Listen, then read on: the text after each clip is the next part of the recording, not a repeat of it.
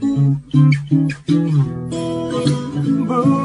化放送ポッドキャスト QR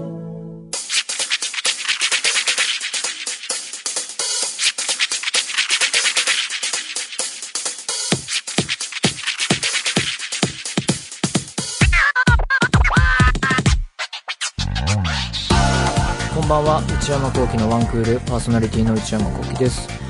えー、もう11月がね終わろうとしていますが、えー、最近結構音楽を曲を買ったりしたのでいろいろ面白いのがあったんですがこれはねあのラジオを聴いていてあこれいいなと思って iTunes で買ったんですが結構何年も前の曲だと思いますが中川翔子さんの「綺麗アラモード」っていう曲で、えー歌詞が松本隆さんで、えー曲を作ってるのが堤恭平さんっていうね、まあ、本当名コンビというかね、えー名曲を何曲も生み出しているコンビですが今更ながらすごいいい曲だと思って何回も何回も聴いてるんですが何がすごいってあの聴いていてまあなんて言うんだろうないつの間にかサビに入っているし流れが本当に美しく自然というかですね。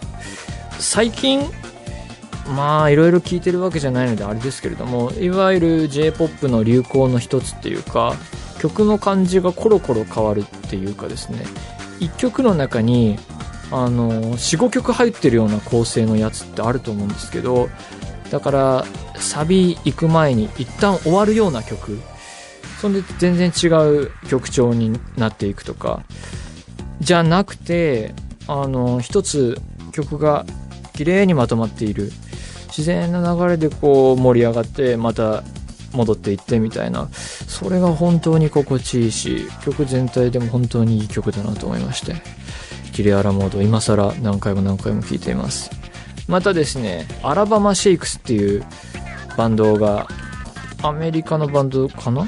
アラバマっていうぐらいですからね、えーだとは思いますが、えーサウンドカラーっていう曲がありまして、えー同じ名前のアルバムが出ているんですがこれは前に吹き替えで僕が出たドラマで「ミスターロボット」っていうのがあったんですがそこで、えー流れていていいなと思ったのとあの日本の企業の CM でも使われていてすごいいい曲だなと思って。最初聴いた時はあの昔の曲かと思ったんですね。あのあまりにもクラシック感というかそれはあのジャンルとしてのクラシックの音楽じゃなくてもう名曲として名高いみたいなあの風格漂うというかですね落ち着いたかっこよさがあってそれこそ60 70年代とかそういう何十年も前の曲かと思いきやつい最近に発表された曲だそうで、えーしかももうすでに大ヒットを出しているバンドで、えー全米1位取ったりしてるような全然なんか、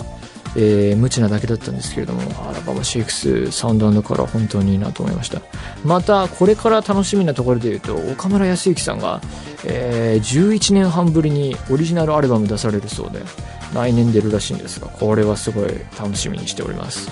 あとね今年は年内に星野源さんもアルバム出されるそうでこれも買うでしょうね。えー、てな感じで、えー音楽いろいろ、えー聞いております。えーそれでは内山昂輝のワンクールスタートです。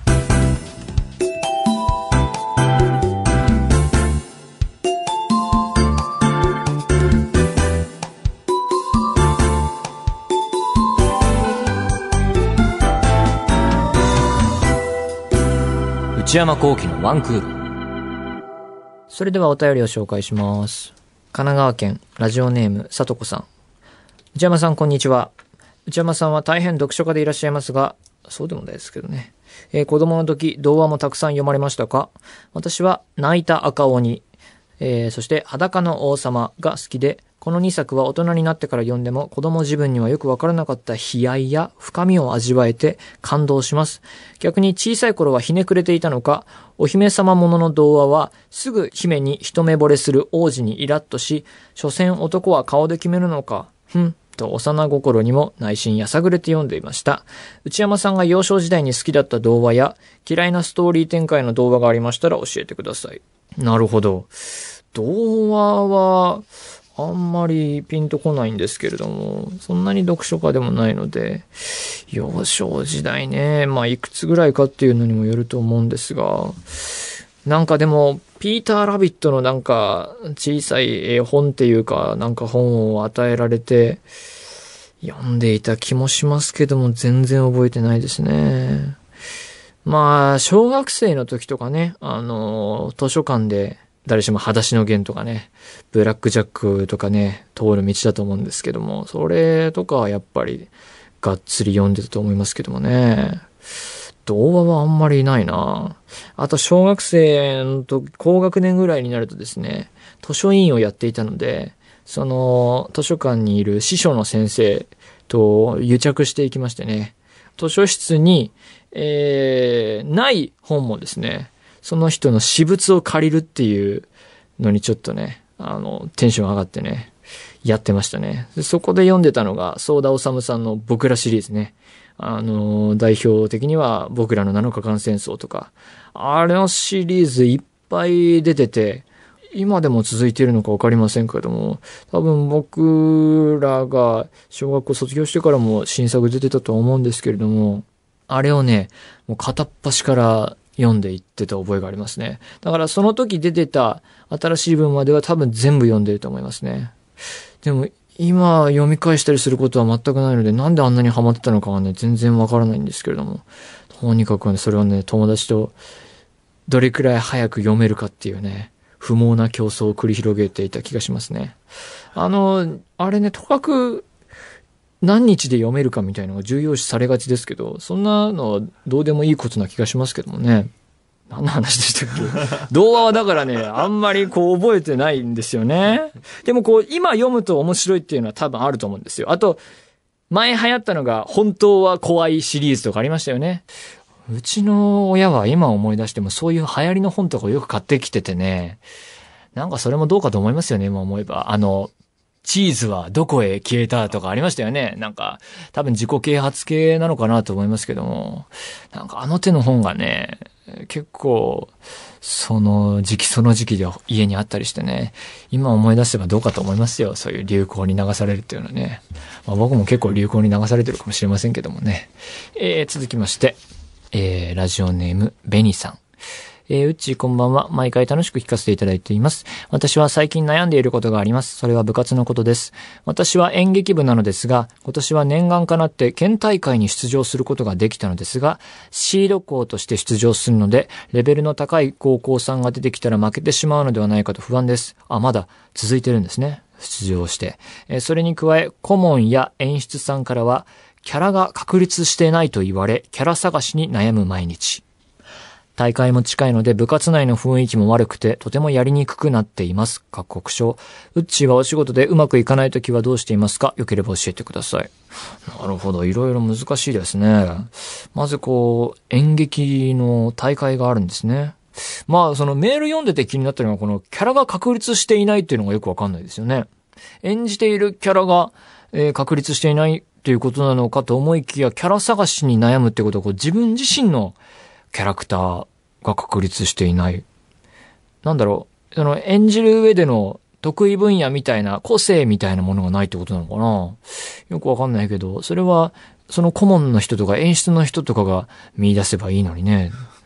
なんかそれぐらいね、よくわかんないですね、この、なんて言うんだろう、あの、批判というか、だからその悩むこともないと思いますけれども、うん、なんか、まあ、うまくいかないっていうと難しいですけど、そういう高校生とか若い10代の時とかに、キャラが確立していないっていうのが、そういう批判がよくわからないのと同じように、この間違った死についていくとまずいんじゃないか問題っていうのがあって、まあその先生が間違ってるかどうかはもうこのメールからじゃよくわかりませんけども、その、誰についていくのか、誰の教えをあの、自分の中で飲み込んで、あの、その後の指針とするのかっていうのは本当に難しいところで、それの判断が合ってるかどうか、この人はいい、この人はダメだみたいな、ジャッジが合ってるかどうかってね、その時ではわからないし、何年かして、あ、あれはああだったなとかって思い出してわかるレベルだとは思うんですけれども、だから僕も、うん、それは難しいなと思いつつ、その判断している気がしますけれどもね。小さい時とかはどう思っていたかなと思うんですが、なんとなく、この人はいいかなとかっていうジャッジをなんとなくしていたと思いますが、だから、ダメな死もいるって思ってもいいんじゃないかなと思いますけどね。なんか学校とかだと、先生とか、えー、そういう、なん、なんかよくわかんないけど先生っていう人には、えー無条件で従いがちだけれども、そうじゃないものもあるっていうのを何らかの手段で、えー、見てみるっていうのもいいんじゃないかなと思いますけどね。絶対間違った人がいると思うんでね。まあ、それとは全く別として、まあ仕事に限らずうまくいかないっていうか、あのテンションが下がってる時はですね、えー、美味しいものを食べるっていうのがね、一番僕は有効手段だと思ってますよ。何らかの好物であり、何らかの美味しいものを食べるっていうね。えーまあ今お腹が空いてるんで思ってるだけかもしれませんが、それは僕はね、あの、格言の一つとして捉えていますね。えー、というわけで皆様からのお便り引き続きお待ちしております。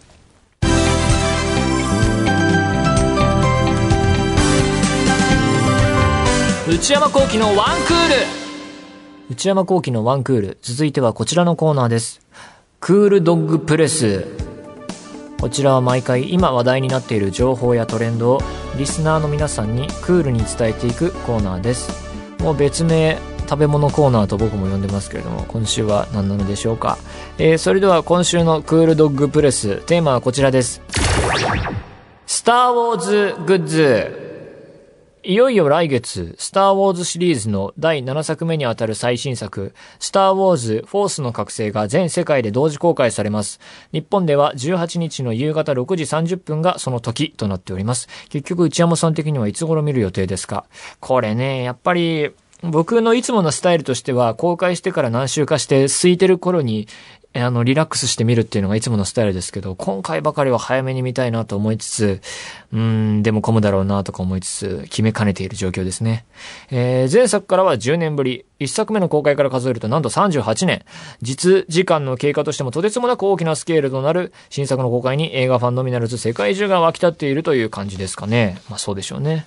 えースター・ウォーズといえば、1作目の公開以降、これまでに本当に様々なグッズが発売されていますが、今年も新作の公開に合わせていろいろなグッズが各社から販売されています。えーそこで今夜は、現在発売されているスター・ウォーズグッズをクールドッグプレス的にいくつかご紹介させていただきたいと思います。さあ、今夜も商品を用意してくれたのは、どうも。あの、番組プロデュースの内田です。内田さん。はい。ということは、スター・ウォーズグルメスターウォーズグルメ。結構お腹も空いてきたので。そうでしょ？う今日は結構整ってますよ。大体何か 美味しい食べ物が用意されてる時はすごいお腹いっぱいなんだけど的なね、のがありましたから、はいはいはいはい今ちょっと整ってますねで。しょ？うんまあ大体そういう時は食べ物ないんですよね。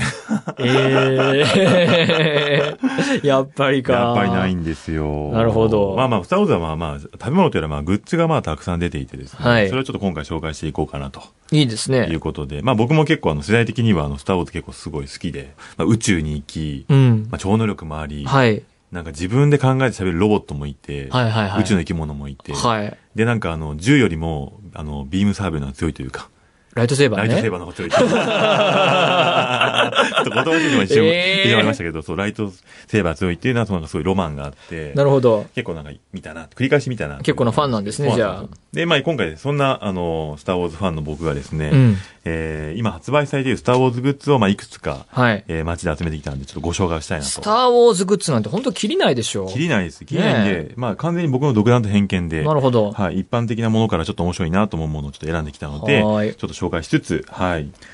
一応あの、今回どう採点するか僕まだ決めてませんけど、一応前回から採点制が導入されてる。採点って何？まあ前回で言うと、まあ、食レポですよね。うん。まあ今回は、まあ、グッズを、まあ当然、僕別にあの、目覚ましテレビのトレンドコーナーを出るの出るの目指してるわけじゃないですからね。まあラジオパーソナリティとしてですよ。だから、ね、なるほどあの、もうね、音しかないですけど、ああそうかのそうか伝えていこうですね。うんはいはいはい。まず最初は、えー、あ、でも、食べ物ないって言いましたけど、うん。ありました。はい何で。すか？一つ目こちらであ、す。かわいいじゃん。えー、スターウォーズマルカン3個セット。丸いなんかさ、この飴のケースみたいなやつがはいはいはい並んでお菓子る。ですねうん。まあ、やっぱお土産といえばやっぱ1000円ぐらいのお菓子ってちょうどよくてですね。かわいいですね。かわいいかわいい。R2D2 とうんダース・ベイダーとストームトルーパーですか？これは。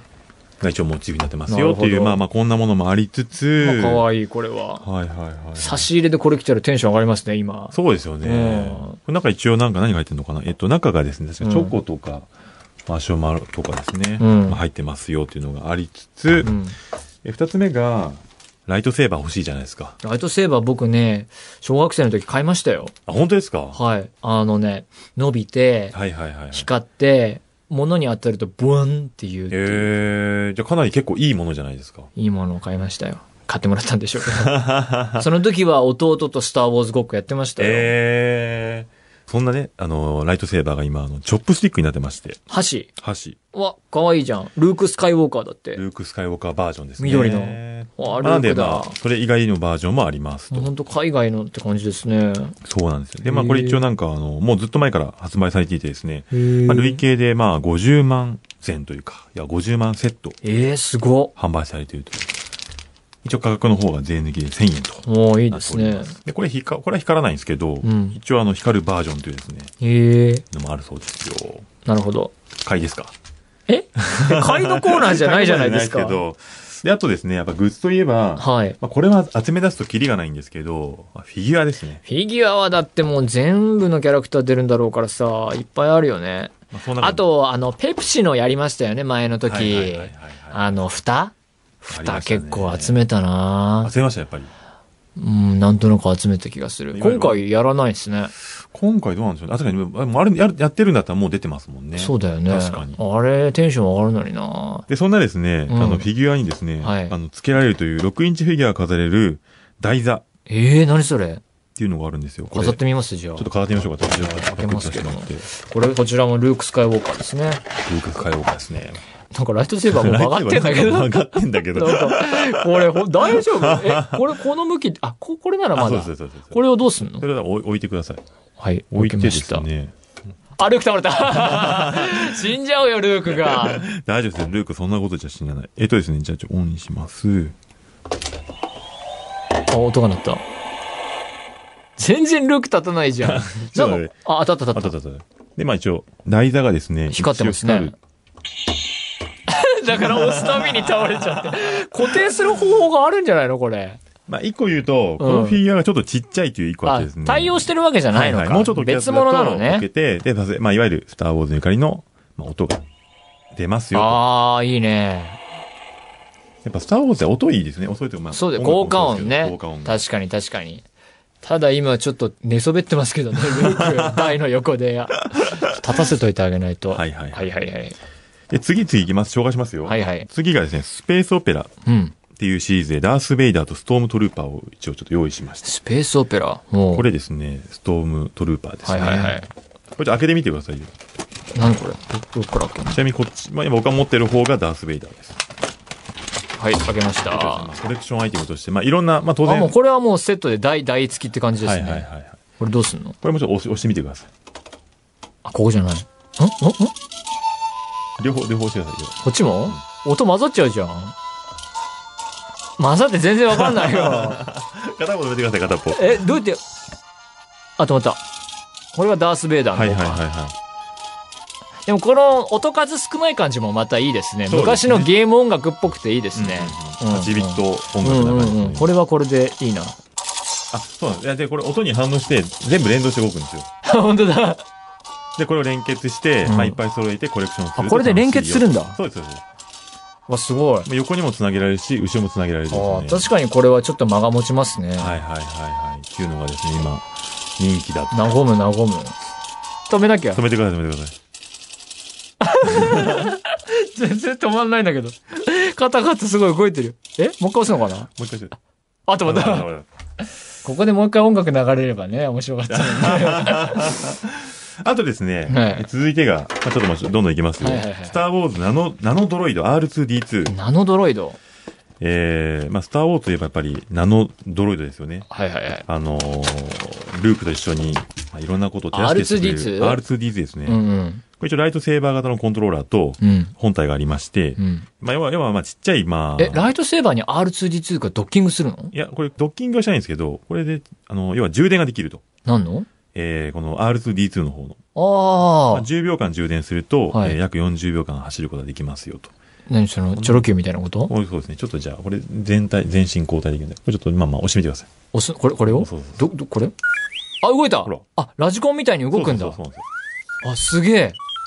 ちっちゃいのに意外とちゃんと動くんですよ。あ、前行ったり後ろ行ったりできるで、音はライトセーバーの方から流れそうそうそうそうそう。今一応本体もちゃんとあの、じゃあさ、ルルークと、ルークと会うっていう設定にしたらさ、これでルーク立たせてさ。ルーク立てねえな、お前。立つぐらいやってくれよ。ルークマジ立たない。お、立った立った立った。よし。行け。全然まっすぐ行かない。全然ルークの方行かないんだけど、ダース・ベイダーの方行っちゃうよ。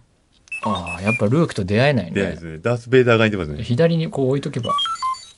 あ、いたいたいたいた。おおー。でもルークが全く別の方向を見てるから。まあそういう遊び方もできるですね。確かに。。これずっとみんなで遊んでたらねこれ結構面、白いんですよ。朝になっているでしょうね。うんうんあとですね、まあちょっと変わったものも結構出ていてですね、はい。トーキングフリッジガジェットって言うんですけど、うん。まあもうこれもやっぱり R2D2 です。やっぱ R2D2 ってキャッチーだよね。あ、こっちの方がサイズでかくてぽいですね。うんうんうん。いやー、やっぱスターウォーズのグッズ上がるな。なんか、R2D2 は結構この、なんか、かたどったグッズ結構ありますよね。でかいやつとかね。実寸大みたいな。これはどうすんの？これはですね、えっと、冷蔵庫に入れると、うん。えー目の LED を青青と赤に光らせ、え、これ自体を冷蔵庫に入れるんですか？そうなんですよ。へ冷蔵庫開けっぱなしだと、うん慌てている時の音声で注意してくれると。すご。しかも喋る言葉はなんとえ、じゃあ今15種類冷蔵庫で試すんですか？今冷蔵庫ないんで、ああ。まあ一応なんかあの、いつもおなじみのクーラーボックスを。えー、クーラー、クールボックス？それは俺全くないと思って進めてた。え、これでできんの？できると思う。じゃあこれでちょっと入れる？じゃあじゃあ入れてみて。はいはい。で、今入れました。で、開けると、で、でで入れると、見てください。動いてる動いてる。あ、光ってる光ってる。あ、すごい。そうなんですよ。で、開けっぱなしだと？あ、これかこ。れこれこれこれ。開けっぱなしだよって言ってるってこと？そうそうそう。すげえ。これを冷蔵庫に入れておいてください。あ、なんかこれ、すごい。でも、うちの冷蔵庫狭いから、こいつに場所取られると、あ、怒られた。なんか、めっちゃ向いてますけど。すごい。この R2D とこの R2D2 合わせるとなんかちょっとストーリーが浮かんでくる。こんにちは、みたいな。お父さん、みたいな。ロボットでお父さんってどういうことですか？いやいや、こういう、まあだから本当にいろんな。こいつうるさいね。こいこつ、こいつどうやって黙らせるの？れですね、あの、下にですね、なんとあの、オフっていうボタンがついてますあので。、切ない。オフオ。フ、ああ、オフになっちゃった。っはい。ていうのがあったりとか、あとですね、まあこれ別にどこ読んでも面白いんですけど、うん。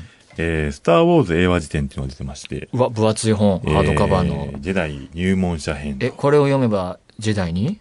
なれると。やった。まあ、正ち確中学レベルの英単語約1000を収録。そんなことで時代になれるんですか？もうもうもうもうもうもう。ああ、本当だ。あ、イラストで結構説明されてますね。これ面白いねそう。なんですよ。これで英語が勉強できると。本当まあ、だ。劇中のセリフや作品の、えー登場する、まあ、中学レベルの英単語を中心に、まあ、なんと1000語入ってますよ。すげえ。で、名シーンおなじみの例文を全編型で収録している。ああ、すごい。で、まあ、オリジナルイラストも書いていて、えーまあ、文法なんかの理解もできるよそうとで。すね。興味を持ちながら、スターを好きな人が興味を持ちながら、英語の勉強もできると。したいですね。僕は英語の勉強がしたいと常日頃思っております。ございまして、一応今、まあ、ざらっと紹介してたんですけど、うんここまでが一応今回、えー僕の方で集めてきました。スター・ウォーズグッズですがもう。ごちゃごちゃですよ。あ、そうだ、採点、採点しないと。採点は、えー本日のレポートは、はい。採点不能。な、何それ言い出しっぺが採点不能っておかしくないですか？採点しようと思ったんですけど、なんかもう、はいちょっと今日僕紹介する側だだったんで、はい。あの、採点してる余裕がなかったです。あ、なるほど、なるほど。いっぱいいっぱいであったと。そうそうそうそう。じゃあ、農館ということで。農館ということでえーはいこれからもよろしくお願いいたしましますすと。えー、クールドッグプレス。今日ご紹介したのは、現在発売中のスターウォーズグッズでした。改めて、スターウォーズの最新作、スターウォーズフォースの覚醒は、12月18日の夕方6時30分公開です。えー、リスナーの皆さんも身の回りで今話題になっている情報やトレンドがあれば、ぜひ番組までお寄せください。以上、クールドッグプレスでした。